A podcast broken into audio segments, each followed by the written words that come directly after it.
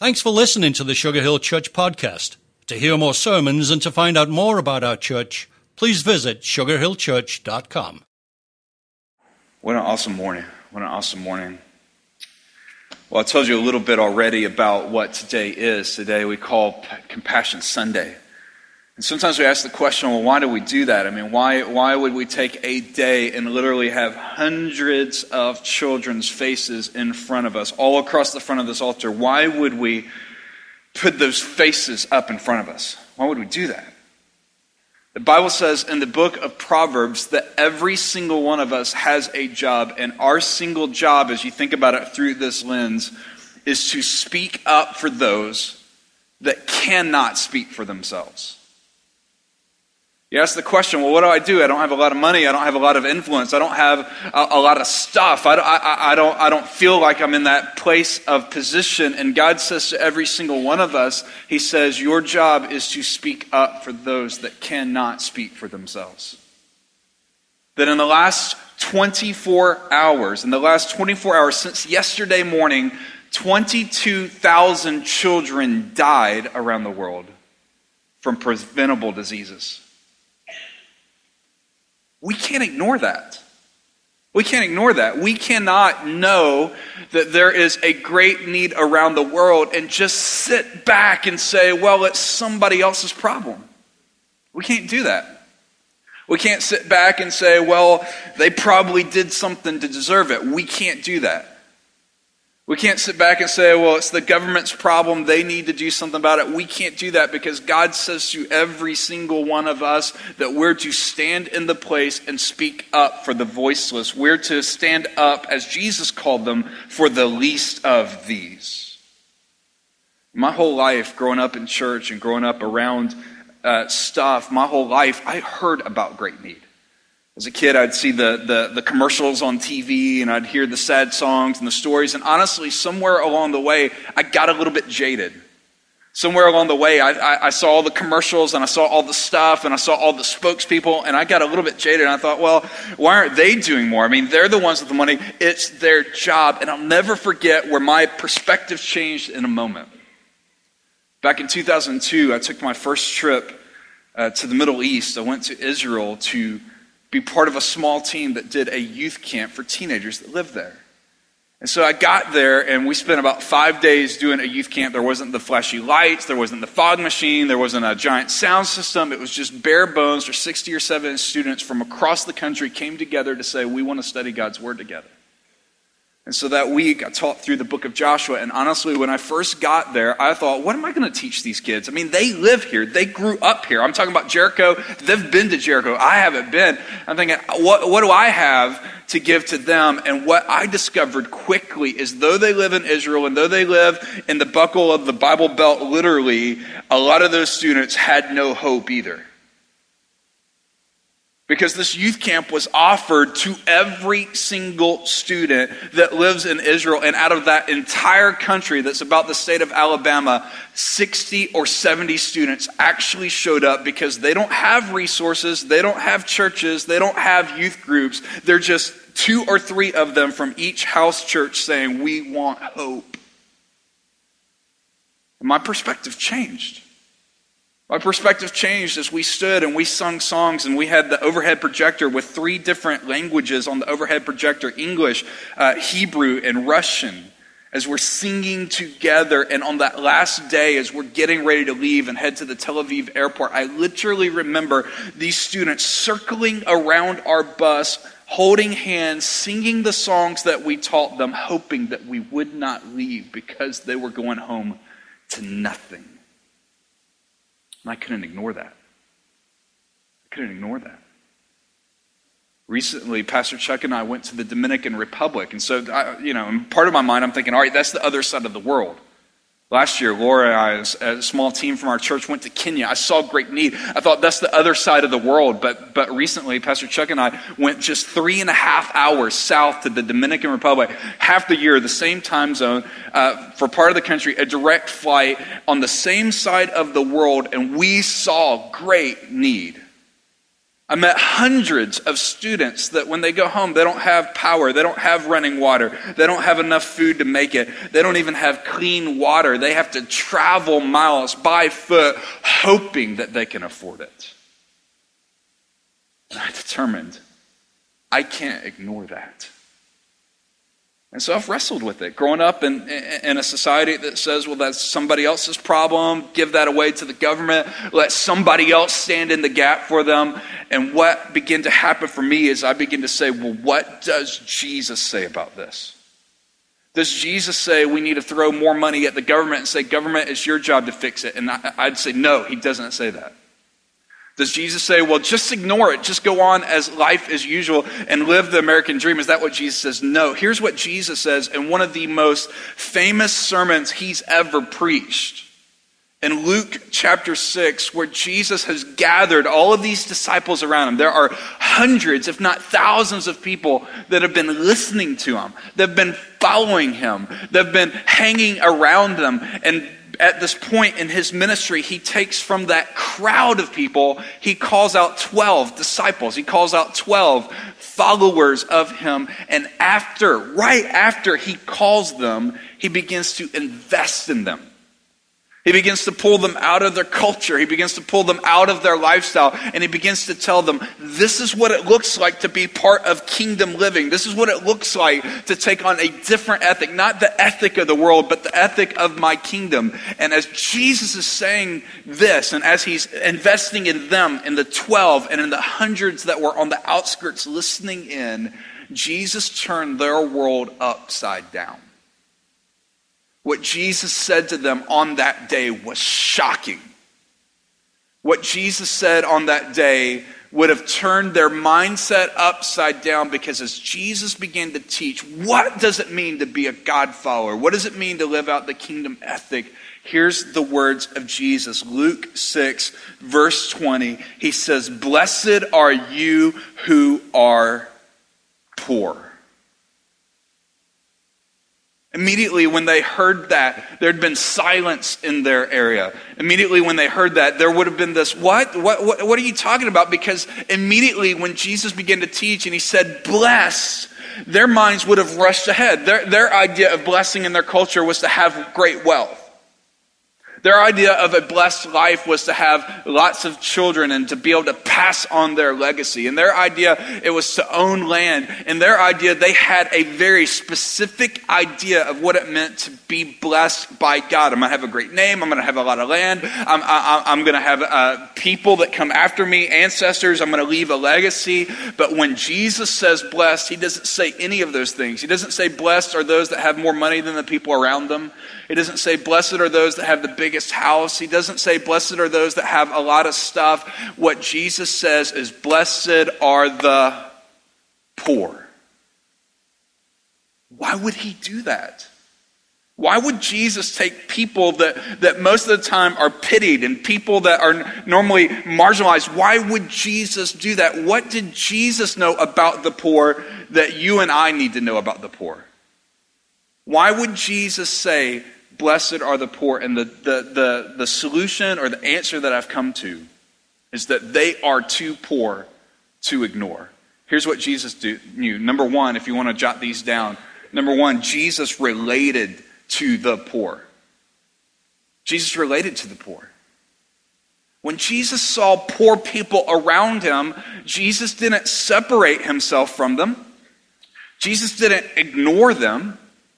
Jesus didn't brush them off and say, well, it's somebody else's job. When Jesus saw the poor, he related to them. He recognized that it wasn't their fault. He recognized it wasn't their fault. He recognized that in their lives, they didn't wake up one morning and say, you know what? I want to be poor. I think I'll be poor. He recognized that they didn't wake up and say, you know what, I want to be born on some remote part of the planet where there's not access to medical care, where there's not access to clean water, where there's not access to education, where there's not access to the gospel. They did not choose that. When Jesus saw the poor, Jesus saw them as victims of this broken world. He saw them as victims. The reason why that hit me so hard this last week is because I grew up with sort of this mentality. I, I would have never said it, but inside of me, I thought that most of the time when somebody's poor, I thought they did something to deserve it. I thought they squandered away what they had. I thought, well, they must be lazy. They must not. And, and what I discovered in Scripture, there are over 200 verses that talk about the poor. Over 200 verses talk about people living in poverty. And 80 or 90% of those verses say that it's not their fault. See, in my mind, I was always thinking, well, look at the actions they're doing. Look at how they're living. Well, of course they're poor. They're doing all these crazy things. But what the Bible shines a light on is most of the time, 90% of the time, the actions of the poor are not what caused them to be poor.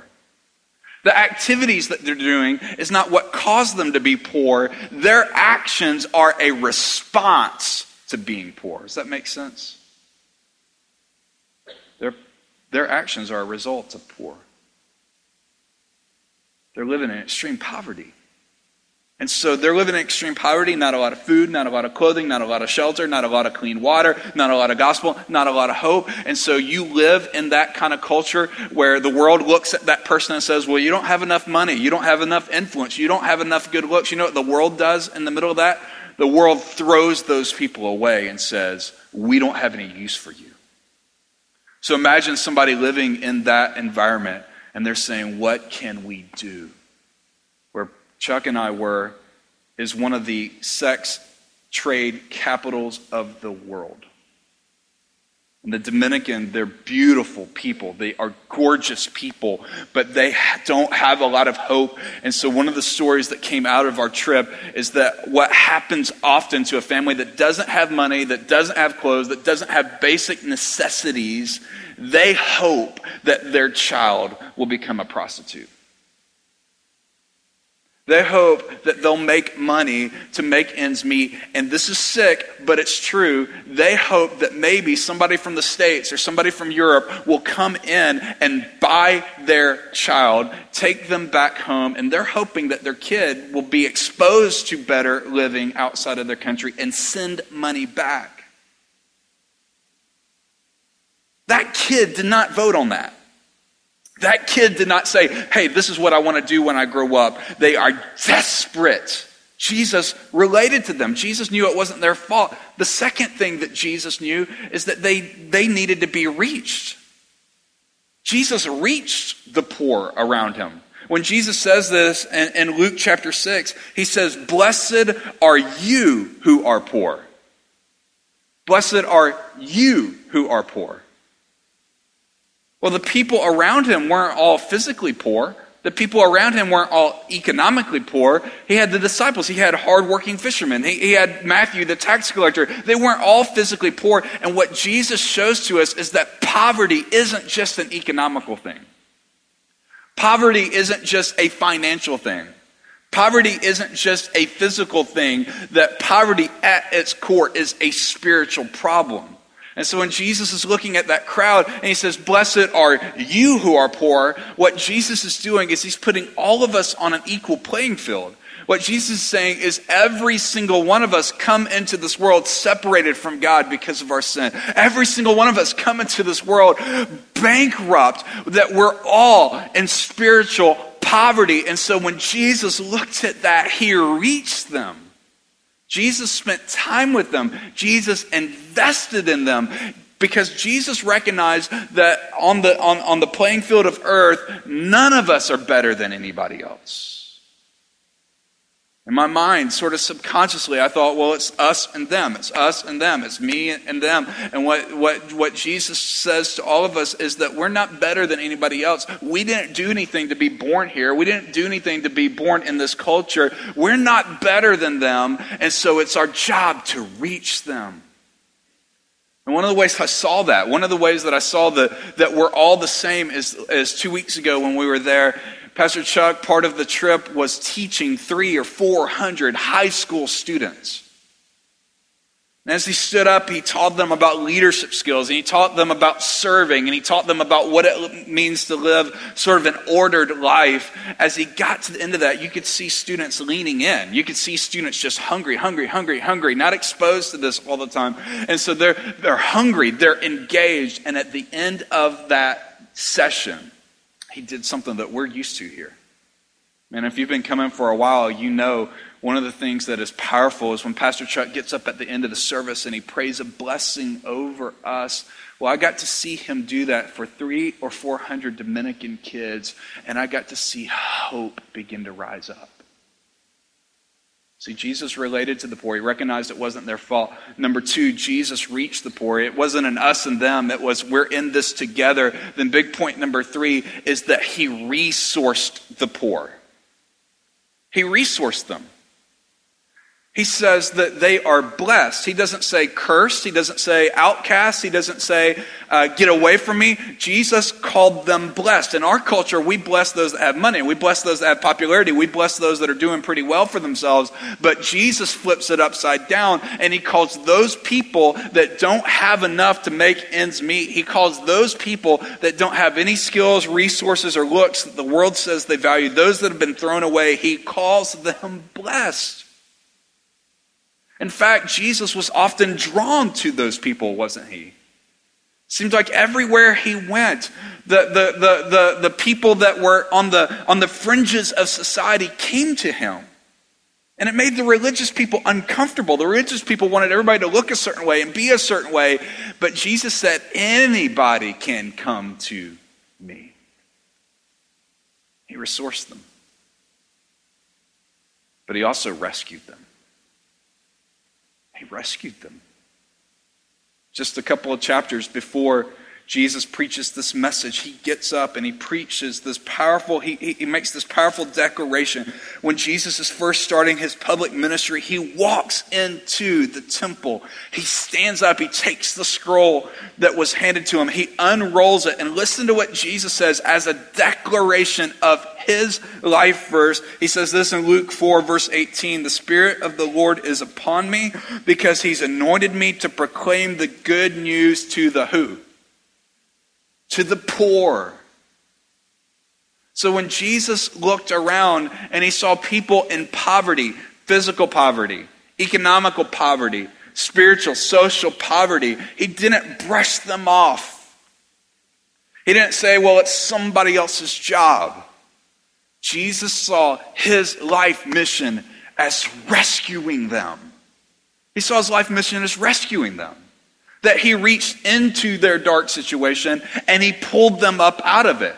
That every, every time he saw somebody with sickness, every time he saw somebody going through drama, every time he saw somebody in poverty, he saw them as a victim of this broken, sin filled world that we're in. And instead of ignoring them, he stepped into the middle of their story and he rescued them. And that's what we're inviting our church to do today. All across the front of this stage are hundreds of children's faces that to us may seem like a picture in a packet, to us may seem like some abstract idea. For some of us, it may seem like some, somebody else's job, somebody else's problem. But when Jesus sees these packets, he sees somebody that needs to be rescued. He needs somebody to, be, to stand in the gap and say, I pick this child. When I was in the Dominican, I got to meet hundreds of kids whose faces were on these packets. Hundreds of kids that come from families without food, houses without proper walls or ceilings, places without water and power. I got to see that tangible difference that $38 a month makes in the life of a child. And I came back home more convinced than ever that these kids are too poor to ignore, and you and I, we're too blessed not to invest in their lives. See, I grew up thinking, well, it's somebody else's problem, and Jesus says, no, it's the problem of the church. I grew up thinking, well, I don't have enough money to do $38 a month. And Jesus showed me that the things that I spend my money on, just a, a fancy drink, a, a, fancy coffee house, uh, a, a week, my luxury could be somebody else's necessity. And I thought, well, well, I, I don't know if this kind of program works. What I saw with my own two eyes is kids that came through the program and they said they, they are proof that this works. And so, in a moment, I'm going to invite you to rescue hundreds of kids out of poverty in the name of Jesus. But before I do, I want you to watch this video and see the proof. It's exactly what we want to do today. We want to prove it. We want to prove that we take what Jesus takes seriously, seriously within our own church. I'm going to invite the people that are going to help us with our Compassion Sunday. If you'll go ahead and make your way down here, but literally across the front of the stage are hundreds of packets just like this one. This isn't a random packet. This picture is a real picture of a real child. Most of these packets are from the Dominican. And literally, in a year from now, my prayer is that I'll take a team of people that have proved it today that have said, Hey, I want to sponsor, I want to rescue this child. My prayer is in a year from now, I'll be able to take you on a three and a half hour flight to the Dominican to do a mission trip and to meet your child. To meet your child. Some people ask, well, what's involved in sponsoring a child? What I'm going to do in a few moments, we're going to stand, and when we stand, as Hector and Sam lead us, I'm going to invite you to leave your seat and just make your way down to the front and just walk by these packets, walk by these faces, and ask God, God, who is it you would have me rescue? Because we already know we're spending $38 a month on stuff that we don't need. We already know that we don't even have to pray about this. Jesus already told us this is something He cares about. We don't have to pray about it. We just need to say, God, who is it you would have me rescue? This morning, just before the service, Laura picked out this packet. This is who Laura and I are going to rescue this day. And I'm going to invite you to do that. All you have to do is, in a moment when we stand, you're going to come, and our compassion people are just going to be spread out across the front. They can answer any questions you have, but literally, all you have to do is pick a packet. And then once you've picked that packet, take it back to your seat. And when you pull it out, there's a commitment form that I'm going to ask you as soon as you sit down, begin to fill that out. Even if people are standing, even if people are doing something else, I'm going to invite you to begin to fill this form out. And it'll ask you, what is your commitment? Most people commit to $38 a month to say, I want to provide food, I want to provide the gospel, I want to provide hope for the student. Then, after you filled this out, there's opportunity for you to, to put it on your charge card, where automatically once a month it comes right off your charge card. If you want to do that, you're welcome to do that off of your debit card. Just fill that out. Or if you want to put a check or if you want to put cash, there's an envelope that you can do that. Literally, you just fill out this form, you rip off the top, you keep the bottom one, you rip off the top. If you've got cash or you've got a check, put it in the envelope. And at the end of the service, you'll get, put it in a basket on the way out the door. If you've got a credit card, you don't even have to fool with the envelope. You just fill out your form, rip off the top, and place it in the basket on your way out. We'll give you those instructions in a few moments. But here's what I want to ask us to do. Let's stand together, and I want to pray for this moment. Because I think literally God is opening our hearts to His heart, a heart for the poor. If you're part of the compassion team, if you don't mind, just sort of spread out and face the crowd. And they're here just to help you, they're here just to answer any questions that you might have. But literally, what I want to do is I want to pray for us. After we pray, I'm going to invite you, Sam and, and Hector, lead us just to come down and find a packet. Find a packet. As soon as you find that packet, take it back to your seat, fill out your form, keep the bottom copy of the form, and give the top form on your way out. We're not going to leave yet. We're going to give you some closing instructions. In fact, I'm going to ask Pastor Chuck to pray over us today at the end. But let's pray for what God wants to do today. Father, all across this room, I believe you're turning hearts to those that need help today.